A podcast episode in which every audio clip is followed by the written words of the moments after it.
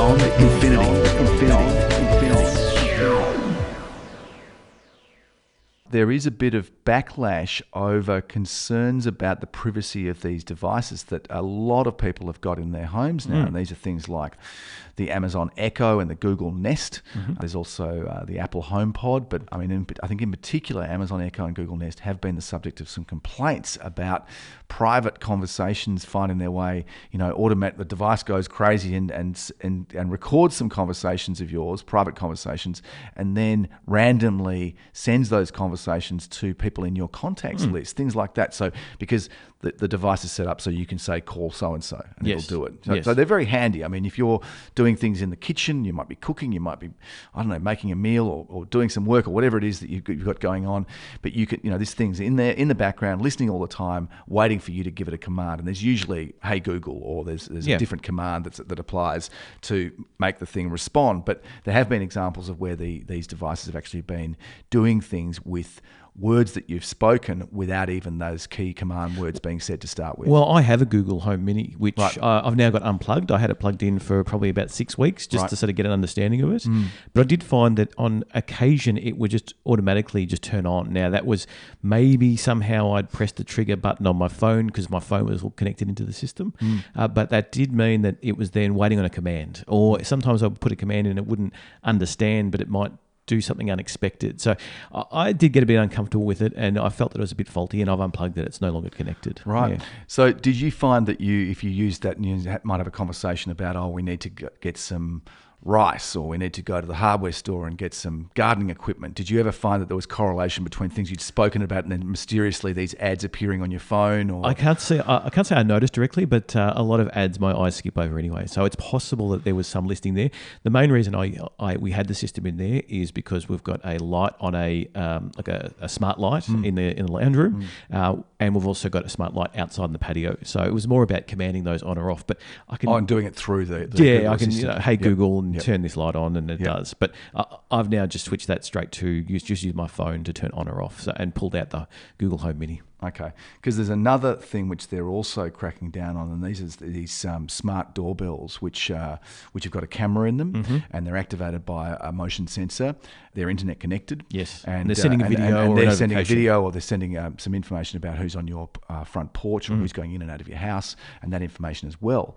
Uh, it allows that two-way com- um, communication, so that can be a benefit if there's uh, someone delivering a parcel for you. you don't have to be home, and they don't know whether you're home or not. That's right. You Yep. can just say, "Yep, leave it on the front porch, whatever it is," Yep. and then that's fine because that audio is coming. very handy. there. All these things are handy. Oh, look, it's just the risk of the data being That's right. misused. Yes. Uh, I mean, there were even stories a while ago about with the Amazon Echo that, that it wasn't understanding every word properly, and there are actually call centers of people sitting around in real time listening and and, and kind of correcting errors in voice recognition. Mm. Well, they wanted to improve the service, Yeah. and they needed real people to uh, Yes. listen rather than using an but, AI. but at the same yeah. time, it, it, it's you know it's just slightly creepy to know that there is actually a person listening, and whatever their intent is, it's just different. You're a bit more comfortable with an algorithm processing, you know, your, your private conversations. I mean, maybe you're not, but but to have someone actually physically listening, They, they did argue, the companies that have done this have argued, um, particularly Amazon, that it was anonymized. Uh, so there was nothing that was identifying the location, the person, etc., uh, of those devices. But uh, we're well aware that things can be de- anonymized. Yeah, Yeah. and uh, people can be discovered. Yes. Yep. So there's now, in response to all this, there's a piece of legislation over in the states called the Automatic Listening Exploitation Act, and it would fine a company up to forty thousand dollars US for each recording that their smart home device makes without a user's permission. What it's trying to do is create some recourse through the legal system for consumers under federal law for privacy violations. Mm, mm. Now, whether this actually gets up, because there's there's some legislative hurdles it's got to pass, committees and review and all the rest of it before it actually becomes law. Then there's also the possibility, or the, the, the disti- distinct possibility, that the very powerful lobbies of Amazon and Google will be, um, you know, geared up and put into They'll- the fight against this sort of legislation. There's also there's also this business about ex- exceptions, where what they what these tech companies can do is they say, oh, it's about service improvements. Or we want to imp- improve speech recognition. I mean, you mentioned this before with Amazon and the and the, the voice centers and correcting the algorithms using people to do that. Uh, natural language understanding for the voice user interface, or help the voice user interface to adapt to speech patterns, vocabulary, and personal preferences. All these are exceptions which the legislation would allow. You know? It will be interesting to watch this because if we don't see that Google or Facebook put up much of a fight in this, mm. it means that they already have ways around it, or they believe that they can still capture that data, and then they've got no concerns about it. Now, um, there are uh, some things around this in terms of what is users' permission. Is permission basically accepting the terms, which the terms might say that we may use this for improving our voice recognition service, mm. and therefore that covers a blatant access at mm. any time, every probably does. So legally, they probably covered themselves themselves anyway. And then also, if this bill says you can only limit a certain amount of recording, that um, you know, because if you say "Hey Google," then what is then the limit after that that they actually record and send that mm, back? Mm. And so do they say, well, you've got a maximum of one minute or five minutes or ten minutes? Mm. Well, there are ways then that, that Google can continue recording because maybe they say, or, or whoever, Amazon or we had to know, make whoever, sure that your command was over. That's we right. Sure. And so it could continue on well past that you know original command that you provided. Yeah, you've gone off, started talking about something completely different and then they're still recording it. So there are some serious privacy concerns about this. They're very popular devices. Apparently, 21% of adults now own these devices in America.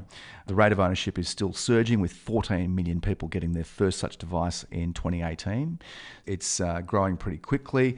And interestingly, when we talked, we touched on on uh, Amazon and Google's lobbying efforts. I was actually surprised to learn that Alphabet, which is Google's parent company, spent 21.7 million US dollars on lobbying last year, while Amazon spent 14.4 million. Mm. I actually thought those figures sounded low. Very when you're low. talking about companies billion dollar companies. multi, multi, you know, hundreds of billions of dollars yeah. of, of, value in these companies, that those numbers were fairly low. But I guess there's uh, those might be just official figures, and there may be a mm. whole lot of other ways that uh, influence uh, happens as well. The congressman behind this is a guy called Seth Moulton. He is the Democrat representative and uh, a Democrat representative. He is uh, wanting to introduce this Automatic Listening Exploitation Act According to the bill, the preamble of the bill says to limit the use, recording, or transmission of any speech or sound captured by a smart speaker or any video or image captured by a video doorbell, or to prohibit as an unfair or deceptive act or practice, such as recording or transmission without the express consent of the consumer. So it's going a little bit further. It's saying you may have you may have signed off on the T's and C's, mm. but unless you actually give express consent for this to happen, then it can't happen. So, yeah. so effectively, you might be saying, "Well, I'll trade, I'll trade off not quite as good service mm-hmm. and perhaps inaccurate results for more privacy." That could be the way that this works in reality. According to Congressman Seth Moulton, his website is saying that the bill would create recourse for consumers when the manufacturer of smart speakers with personal assistants or smart doorbells collect private conversations and data in violation of their terms of agreements.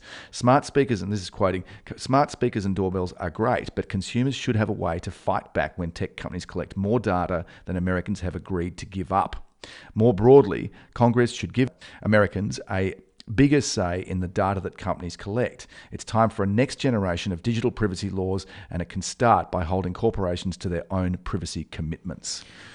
I think uh, there's an opportunity here for another company to come into play, and this would be to, to, to look at how you can manage and monitor and automate this service at your home. So rather than sending this private information across to the Google servers, how can you incorporate some kind of machine learning program into the device that remains in your home on your own internal server? Mm. And that that means that nothing then it leaks out of your service unless it has to it has to connect it's with like the cloud. A, it's almost yeah. like a, having an antivirus software package running on your computer, but this is a privacy yeah. Um, software package yeah. that's a, there as a, as third party software or a third party device or however it works system that would somehow work in between the kind of source of your voice and, and the and the, the recipient of these devices, which are then taking the data to uh, to Amazon or Google. Because if you st- if you start if you make a command and say, "Hey Google, uh, turn this light on," hmm. and then technically that's the end of the command, but then you continue talking and uh, and you say to your partner,